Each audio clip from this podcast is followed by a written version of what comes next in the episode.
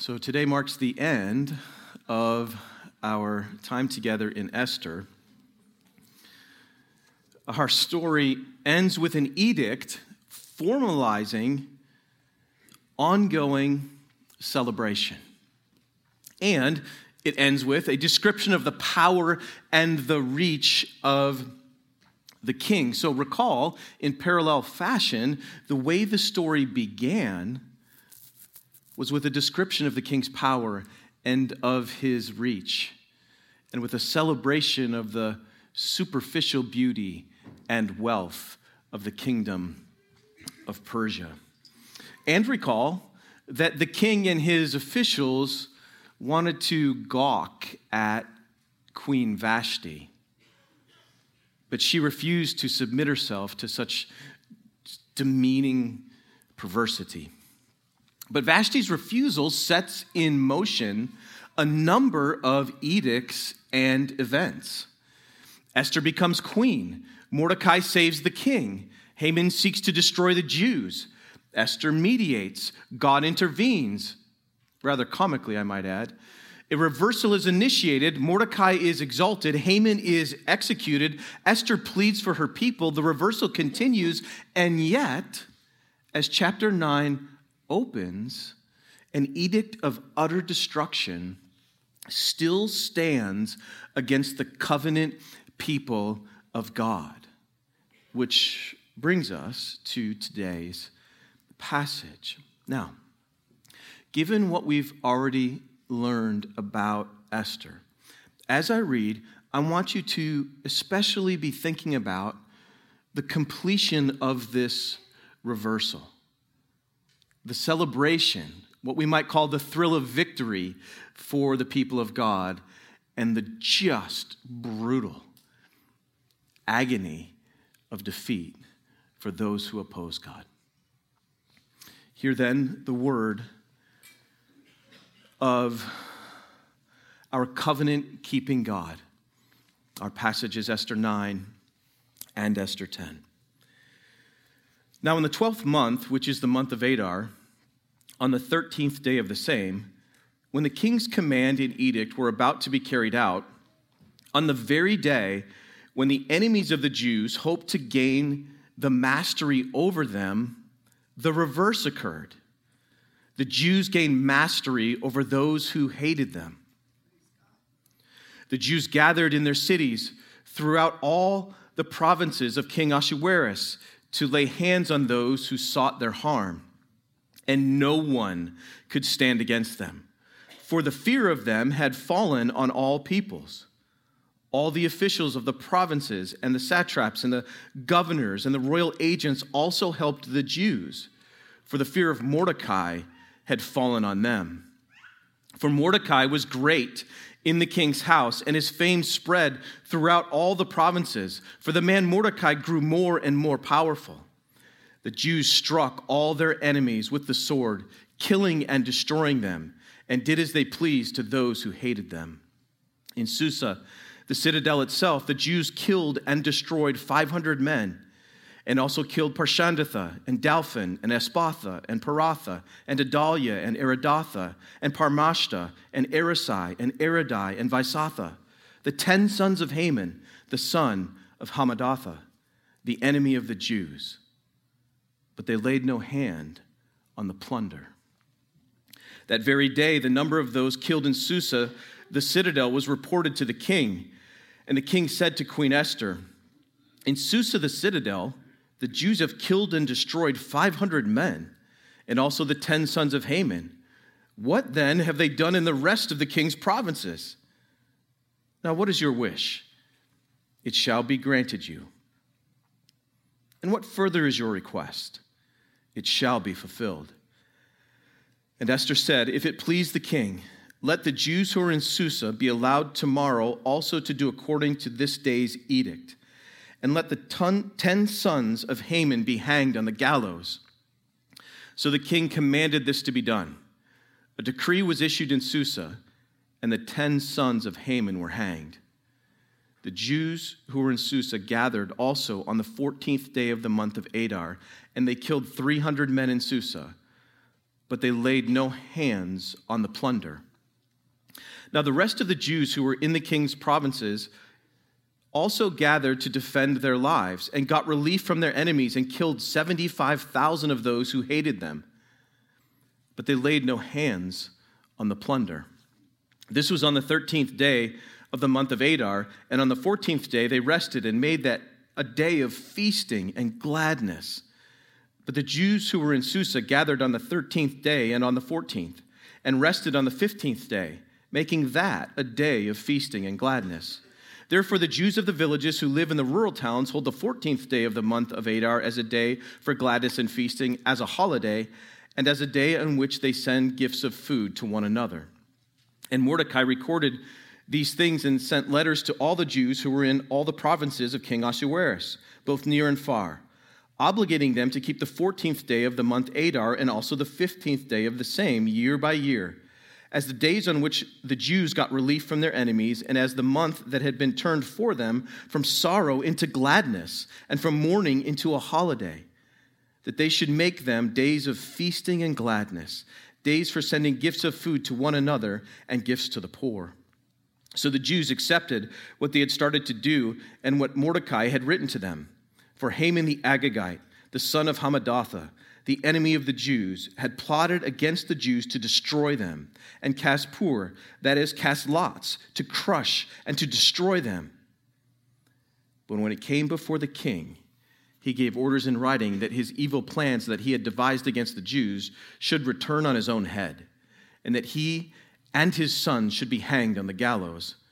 Therefore, they called these days Purim, after the term Pur. Therefore, because of all that was written in this letter and of what they had faced in this matter and of what had happened to them, the Jews firmly obligated themselves and their offspring and all who joined them that without fail they would keep these two days according to what was written and at the time appointed every year, that these days should be remembered and kept throughout every generation, in every clan, province, and city, and that these days of Purim should never fall into disuse among the Jews, nor should the commemoration of these days cease among their descendants. Then Queen Esther, the daughter of Abihail, and Mordecai the Jew gave full written authority confirming this second letter about Purim. Letters were sent to all the Jews, to the one hundred twenty-seven provinces of the kingdom of Ahasuerus, in words of peace and truth, that these days of Purim should be observed at their appointed seasons as Mordecai the Jew and Queen Esther obligated them, and as they had obligated themselves and their offspring with regard to their fasts and their lamenting. The command of Queen Esther confirmed these practices of Purim, and it was recorded in writing. King Ahasuerus imposed tax on the land and on the coastlands of the sea, and all the acts of his power and might, and the full account of the high honor of Mordecai, to which the king advanced him. Are they not written in the book of the Chronicles of the kings of Media and Persia? For Mordecai the Jew was second in rank to King Ahasuerus, and he was great among the Jews and popular with the multitude of his brothers, for he sought the welfare of his people and spoke peace to all his people. So, Lord, please reveal the greatness of your glory now through your Spirit, we ask in Jesus' name. Amen. So the, the central idea expressed at the close of Esther is simple. The reversal God orchestrated for his people is worthy of ongoing celebration. The reversal God orchestrated for his people is so great, so glorious, it's worthy of ongoing celebration. So let's break down our passage like this. In chapter nine and verses one through sixteen, we'll see that the Israelites had to fight for their right to party. So God came up with that way before the Beastie Boys. And if you don't know who the Beastie Boys are, you're better off for it. In verses seventeen through thirty-two, we'll see the reason for the season. That is the holiday or the season, the celebration of Purim. And then in verses one through three, we'll see that the more things change, the more they stay the same. But let's just begin with our first section. Un, unhindered joy, even at the expense of our enemies, is a natural response to victory. Professional athletes in team sports demonstrate this every year. It's as if professional athletes work and train and discipline themselves all year long so that when they destroy their opponents and become champions, they can jump around like little kids who just won a Little League game. But of course, sport is one thing, and war is another thing altogether. It's one thing after a sports win to say, we just killed them. Or after your t-ball game to say, we just slaughtered them. It's another thing in war to mean that literally. Chapter nine, the full reversal is brought to completion in a very stark way. Verse one, when the enemies of the Jews hoped to gain mastery over them, the reverse occurred. The Jews gained mastery over those who hated them. In other words, on this day of great conflict, the Jews, the people of God, won. They won the victory. It was cause to celebrate. They earned the right to jump around like little kids. But of course, the joyous victory of the Jews came at the expense of their enemies. It meant that more than seventy-five thousand people throughout the empire were killed, literally slaughtered. And all ten sons of Haman were thrust through with swords, and then they were impaled on wooden gallows and put on display as a signal of total destruction to maximize their shame. The reality is that the people of God were celebrating not just because they were victorious, not just because they defeated their enemies, not just because they routed their enemies.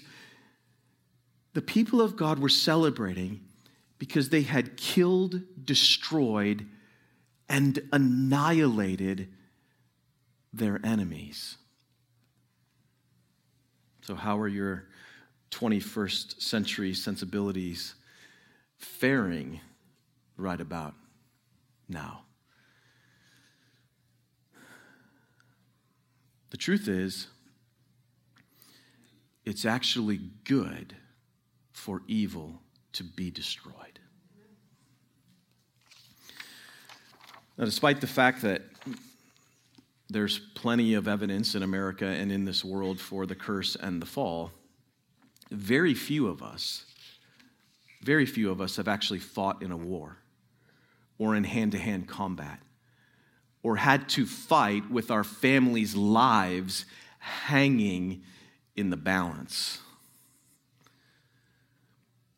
In our passage, the families of the people of God that had been displaced here were originally exiled by Babylon decades before. So in order to ensure we're thinking about the context here accurately, this means that the people of Judah had their homes burned to the ground. The men were enslaved. The women were assaulted. Infants were dashed against the rocks. And the house of the Lord their God was desecrated and destroyed. All the vessels of gold crafted by Solomon were cut into little pieces and plundered. The Babylonians slaughtered the sons of King Zedekiah before his eyes. And then after they slaughtered them, they gouged out his eyes so that the very last thing that he saw was the execution of his own sons. Then they led him in chains to Babylon. In exile, the Babylonians mocked the people of God and attempted to erase, to utterly eradicate their Jewishness by saturating them with Babylonian culture. It was dark, it was depressing, and it was enraging. Psalm one thirty-seven, by the waters of Babylon, there we sat down and wept when we remembered Zion. On the willows there we hung up our lyres, for there our captors required of us songs, and our tormentors mirth, saying, sing us one of the songs of Zion. How shall we sing? How shall we sing the Lord's song in a foreign land? If I forget you, O Jerusalem, let my right hand forget its skill. Let my tongue stick to the roof of my mouth if I do not remember you, if I do not set Jerusalem above my highest joy. Remember, O Lord, against the Edomites, the day of Jerusalem, how they said, lay it bare, lay it bare down to its foundations. O daughter of Babylon, doomed to be destroyed, blessed shall he be who repays you with what you have done to us. Blessed shall he be who takes your little ones and dashes them against the rock.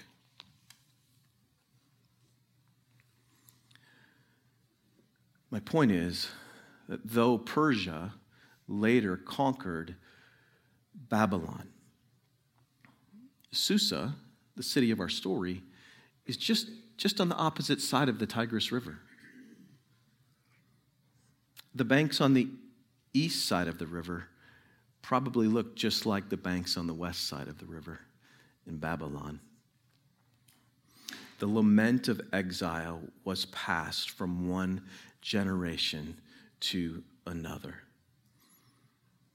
So whether enemies are Persian or Babylonian, exile in a foreign land, an existential threat against your people, feels just about the same. So note two ideas very clearly in our first section.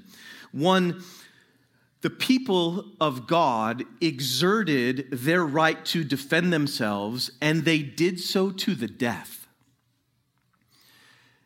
And two, note very well, God is not playing games. To oppose the people of God is to take your own life in your own hands. Remember how chapter eight ended? Many people joined the Jews out of fear of the Jews. So those who remained opposed to the Jews here in our passage had had months to change their mind. Months to join the people of God. Those who attacked the people of God on the thirteenth day of Adar were attempting to kill and to destroy and to annihilate the beloved people of God according to the edict that had gone out throughout the land. That is, they wanted to kill the people God pledged to protect. Those who attacked God's people were directly challenging God's covenant love for his beloved Israel. Now, through God's subtle sovereignty, his people were given the right to fight back, and the people of God exercised that right triumphantly. Haman, now executed, was still the human instrument of this attack. He was acting as a seed of the serpent, as a descendant of Agag. He attempted to destroy the seed of the woman, that is, of the covenant people of God. So re- remember the connection between King Saul and King Agag. The reason God tore the kingdom from Saul was because he did not do to Agag and to Agag's people what the Lord had commanded him to do. God had given Saul a holy command to destroy this evil people and every living thing. Yet, Paul kept some of the plunder, including the best of the animals. In First Samuel fifteen, when the prophet Samuel confronted King Saul about his failure to obey the Lord, Saul said that he had done as the Lord had commanded him, inferring that he had devoted to destruction every living thing. So Samuel responded, "What then is the bleating of sheep in my ears and the lowing of oxen I hear?" Has God asked you to do something recently? Has God commanded you to do something recently?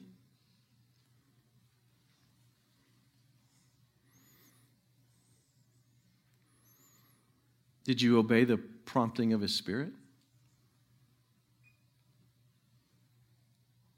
Did you ignore him and his word?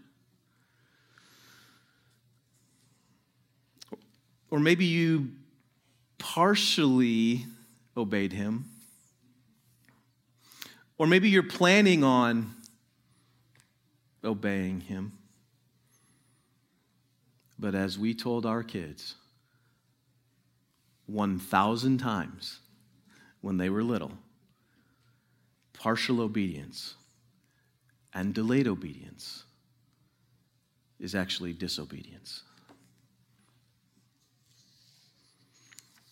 It cost Saul his kingdom. Samuel went on to say, "Has the Lord as much delight in burnt offerings as in obeying the voice of the Lord? Behold, to obey is better than sacrifice." So then, how does Saul's disobedience, his partial obedience, same thing, how does that tie back into Esther? In our first section, note that three times we are told that despite the lethal force with which they defended themselves, the people of God laid no hand on the plunder. Verse ten and verse fifteen and verse sixteen. Why is this curious detail recorded? Why is it emphasized three times? Why is this point so significant in the story? The point is that the Israelites are supposed to deal mercilessly with the descendants of Agag. Haman has not only lost his position and his home and his life, his hereditary line has been cut off and exposed to shame. Not only are his ten sons killed, they are hung on, on wooden impaling poles so that everybody could see that Haman's line ends here, because cursed is everyone who is hung on a tree, Deuteronomy twenty-one. And yet, the people of God were acting righteously. How can that be?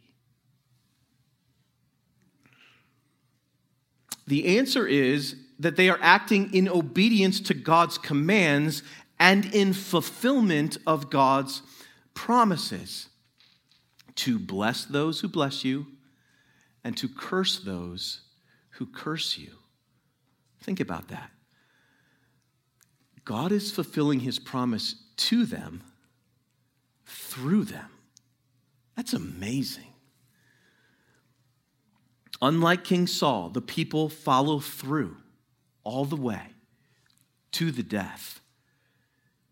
And yet they take no plunder for themselves. For the people of God, this is a holy war. They are instruments of righteousness and judgment in the war between the, the holy seed of the woman and the wicked seed of the ancient serpent, going all the way back to Genesis three. In our introduction to Esther several weeks ago, I told you that this book is every bit as dramatic and every bit as gruesome and every bit as glorious as the book of Judges. In Esther, we have laughed and we have cried, and at places we may even have cringed. But now, now it's time to celebrate. Verse seventeen, this was on the thirteenth day of the month that all of these things occurred. And on the fourteenth day they rested and made that a day of feasting and gladness. But the Jews who were in Susa gathered on the thirteenth day and on the fourteenth and rested on the fifteenth day, making that a day of feasting and gladness. Therefore the Jews of the villages who live in the rural towns hold the fourteenth day of the month of Adar as a day for gladness and feasting, as a holiday, and as a day on which they send gifts of food to one another. So here we see that the people of God are setting an official holiday. They're building it into their calendar to celebrate. The people are formally obligating themselves, verse twenty-seven, to party for two days of singing and food and fun. To be clear, through the letters that were sent, Esther and Mordecai obligated not just the Jews, but their descendants to celebrate. Verse twenty-eight, that without fail they would keep these two days at the appointed time every year. These days are to be remembered throughout every generation, in every clan, in every province, and in every city. These days of Purim should never cease to be commemorated. The people of God never, ever wanted to forget what God had done for them in delivering his people, because the reversal God had orchestrated for his people is worthy of ongoing celebration. The people of God named their season, or this, this holiday, this celebration, Purim, after the casting of lots called Pur. So remember back, all the way back to chapter three, verse seven. When they cast Pur, the casting of lots fell out eleven months, which provided time for the events of Esther to unfold. By naming the date Purim, verses twenty-four and twenty-five, they were acknowledging God's sovereignty even over the casting of lots. And they were celebrating the great reversal that occurred on the date that was chosen for their destruction. Proverbs sixteen thirty-three. The lot is cast into the lap, but every decision is from the Lord. That is so comforting. Do you know that this morning, brothers and sisters? Do you know that absolutely everything that happens in your life has a purpose, a good purpose ultimately? And that not even something as, as, as small, as minuscule as, as the casting of lots or the, the toss of dice, not even that falls out outside of the glorious sovereignty of our God. Not even what appears to be the most random chance thing is outside of the authority of the King of the universe. Do you know, as we have seen in Esther, as is celebrated in Purim, that God can use even the seemingly most insignificant event, like the casting of lots, or perhaps one sleepless night in Susa, to bring about a reversal or a transformation that is, that is so great you can't even dream about what God might do? So, is there an area of your life right now where you feel utterly overwhelmed? Do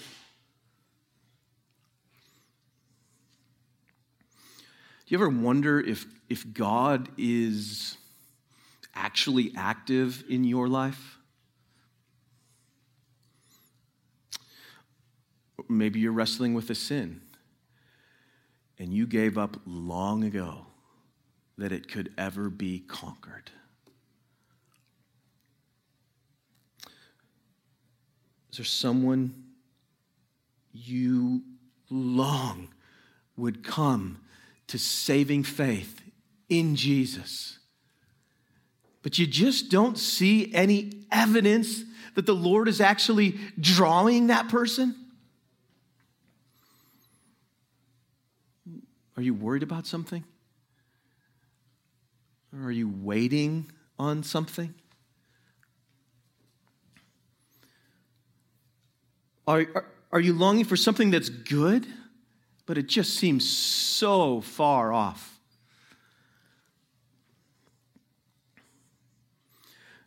Darkness is demoralizing. Lack of movement can be really discouraging. So hear the word of our great God. After predicting a time of very dark, very extended oppression, the Lord reminded his people through Isaiah of their future glory. And his words were these: I am the Lord. In its time, I will do this swiftly. When the Lord determines to act, he can change everything in an instant. Isaiah sixty and verse twenty-two. Sometimes it seems like nothing at all is happening for a very, very long time. And then all of a sudden, seemingly out of nowhere, the Lord's plan unfolds very, very quickly. The reason is because no circumstance is too challenging for the Lord, and there is no amount of opposition that he cannot overcome.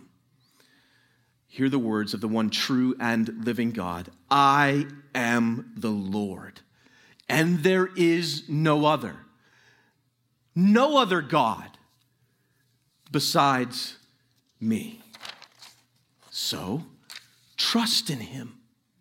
Trust in him with all of your heart. Lean not on your own understanding, but in all your ways acknowledge him, and he will direct your paths. Trust him, and sooner or later, perhaps even when it seems least likely, light, glorious light, will shine into your situation. God will either deliver you from your circumstance, or he might deliver you in your circumstance as he reminds you of all that is already yours in Jesus, our great deliverer. You serve a God whose purposes in your life will not, cannot fail. His desire is to make you holy as he is holy. Leviticus eleven and verse forty-four. To conform you into the image of his blessed Son, Romans eight, twenty-nine, and to work in your life. Listen very carefully. God is working in your life that which will lead ultimately to your greatest possible joy. Romans eight and verse thirty-two. So take heart. But this will happen not by might, nor by power,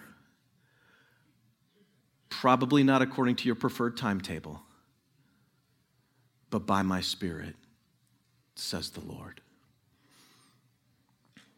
The people of God formally obligated themselves to celebrate.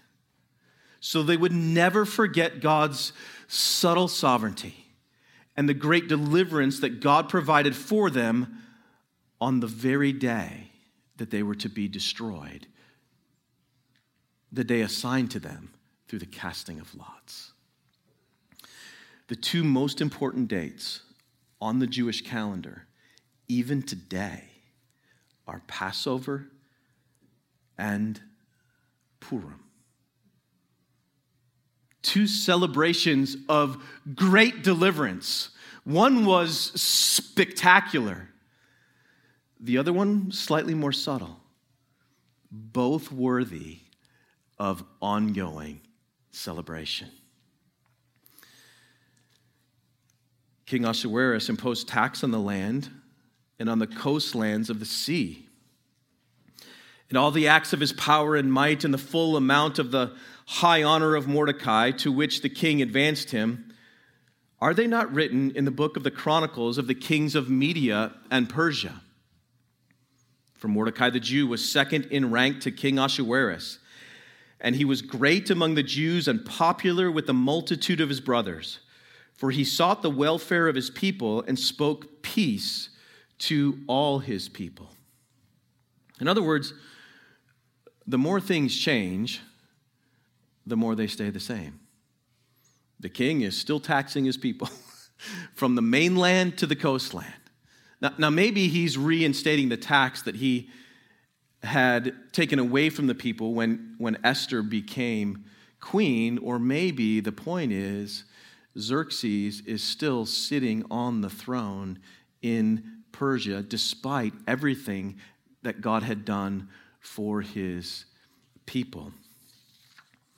I was thinking about these very verses here in chapter ten as I've observed some of the vile reactions of people to the Supreme Court's glorious, glorious decision to repeal Roe versus Wade. That decision is almost as old as I am. For that long, it has been a moral blight on this nation. What a victory for those who love the sanctity of life. You want to talk about a reason to celebrate? Babies are being spared. In Tennessee, they're waiving the thirty-day waiting period so that abortion is banned now. Praise God.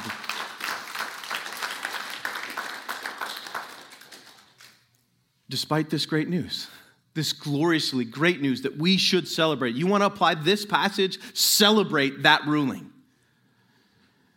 Despite this great news, the reaction of so many in our culture reminds us that we still live in a world fraught with sin. The same news that we're celebrating, other people believe it is the worst possible thing imaginable. Utterly opposing worldviews. And we still live under the reign of a president who not only fully endorses, but also actively promotes and even exports many forms of abject evil. But we can celebrate. We can have compassionate conversations with people. We can have truthful, direct conversations with people, but let not that mitigate your joy or your celebration. This is a day to celebrate. But no matter who sits in the White House every four years, King Jesus sits on the throne of heaven eternally. As genuinely thankful as we are for our freedoms in America, this world regularly reminds us, as the people of God, we are not yet living in our true homeland. The Jews had experienced a great victory and a tremendous shift in terms of influence and in terms of power.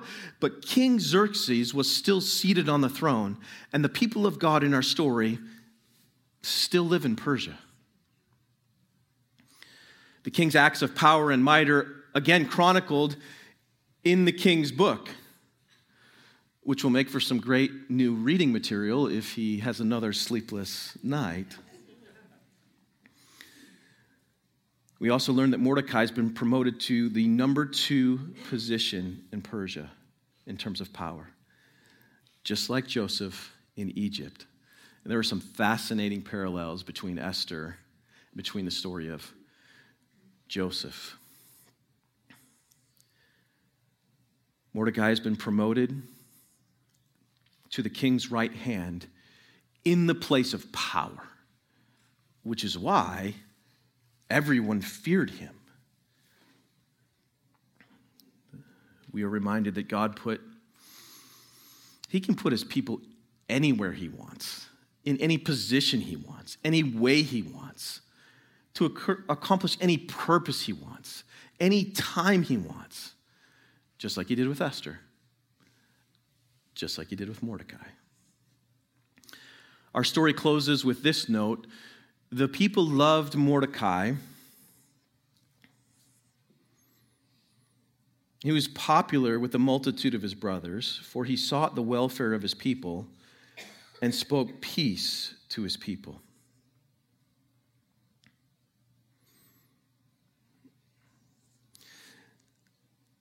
The elevation of this righteous Jew, now seated in the place of power at the right hand of the king, calls to mind another far more righteous Jew who once told the council, who once told the council that interrogated him just before he was crucified, Jesus said to them, "From now on, the Son of Man shall be seated at the right hand of the power of God." Luke twenty-two and verse sixty-nine. Philippians two nine tells us that God highly exalted Jesus and bestowed on him the name that is above every name. Jesus is now enthroned in glory. Art challenged us last week to be thinking about what's Jesus actually doing now. He's interceding for us, and he is reigning from heaven in glory, waiting for his enemies to be made a footstool for his feet. Hebrews ten and verse thirteen. But even as Jesus waits from the most exalted place in all the universe, as he waits to bring a holy war against his enemies from heaven, the miracle of the gospel,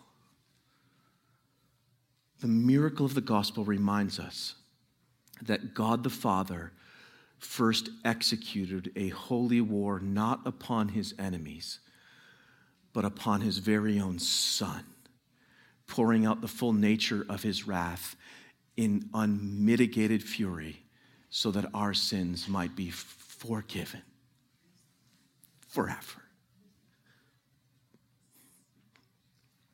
Jesus drank in the full cup of the fury of God's wrath against sin, down, down to the very last drop, so that anyone, any one of God's enemies could become God's beloved son or God's beloved daughter by grace through faith in Jesus. Before the enemies of God are one day destroyed by Jesus, they, like the Persians, have every opportunity to repent, have every opportunity to receive the grace of God through the blood of Jesus Christ. They have every opportunity to join the people of God before judgment falls upon them, which is why we as former enemies of God pray for all the current enemies of God that they would become our family members before it's too late. Mordecai spoke peace to the people of God and they loved him. But Ephesians two fourteen reminds us that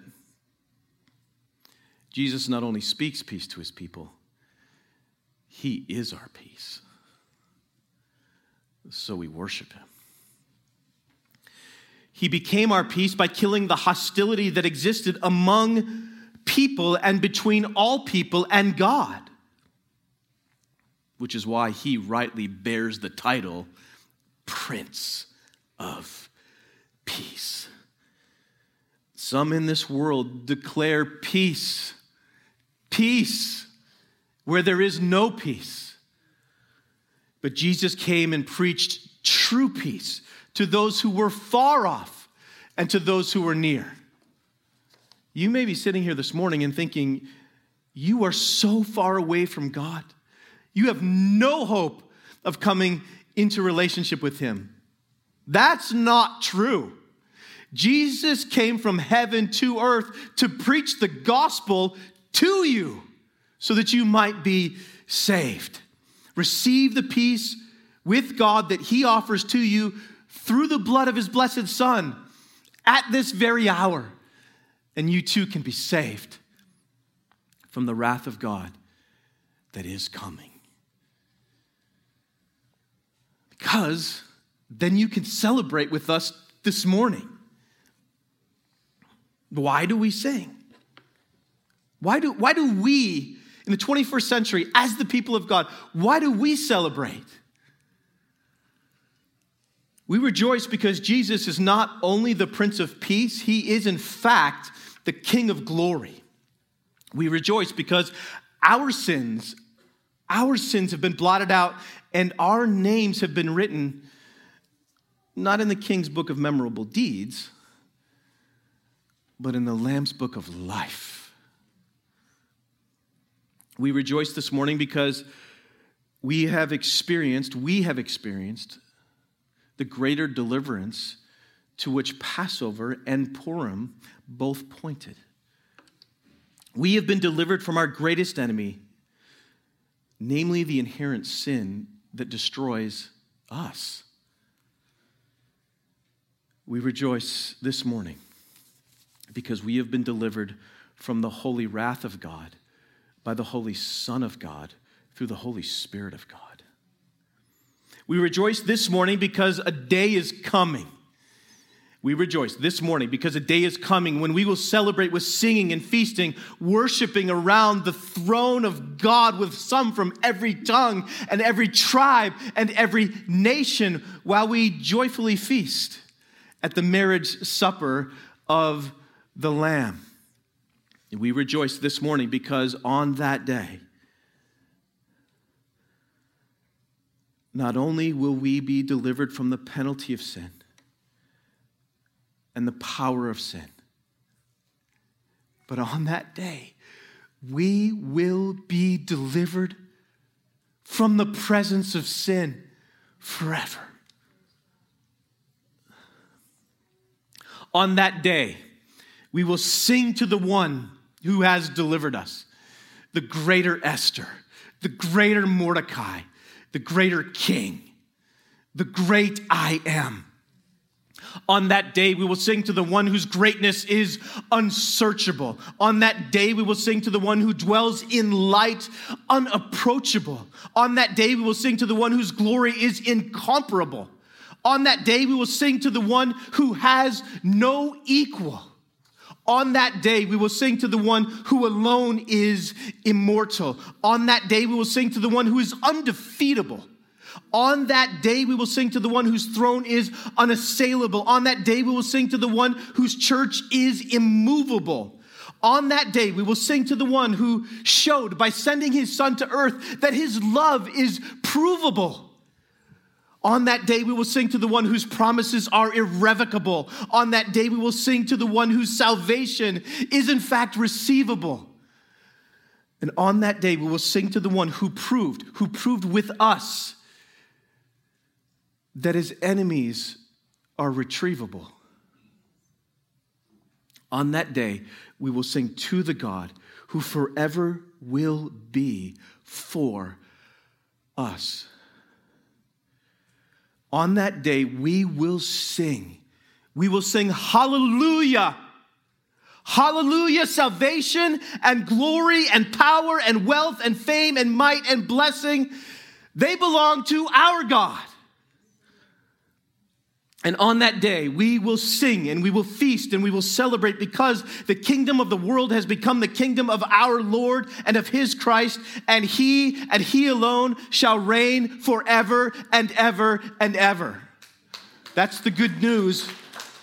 That is the good news of the gospel, and that is the day that we are longing for. On that day, we will celebrate forever because the reversal God has orchestrated for his people is worthy of ongoing celebration.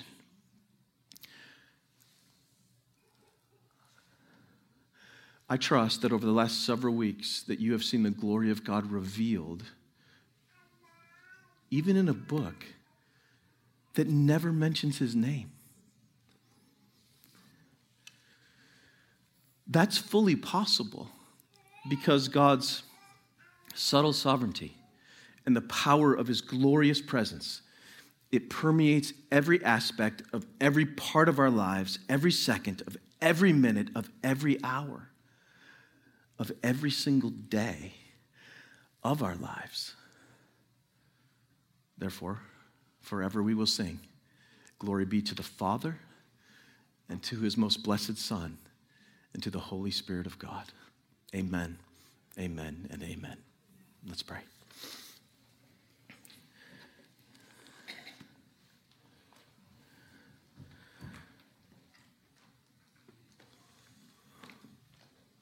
Father, Son, and Spirit, you are the one true and living God. Thank you for the blessing of your word. Holy Spirit, thank you for your ministry, continuously opening our eyes to see the greatness of the glory of the Godhead. I pray that as we think about the reality of who you are and what you are accomplishing in history, what you are doing right now, and what you have in store for us in the future, that our hearts would be moved to celebrate, to sing with joy because of who you are and because of what you have done for us in Christ.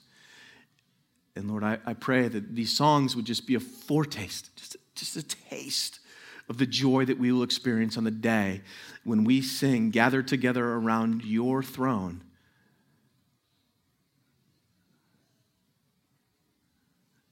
without sin, face to face. Lead us now, I pray, in the blessed name of Jesus. Amen.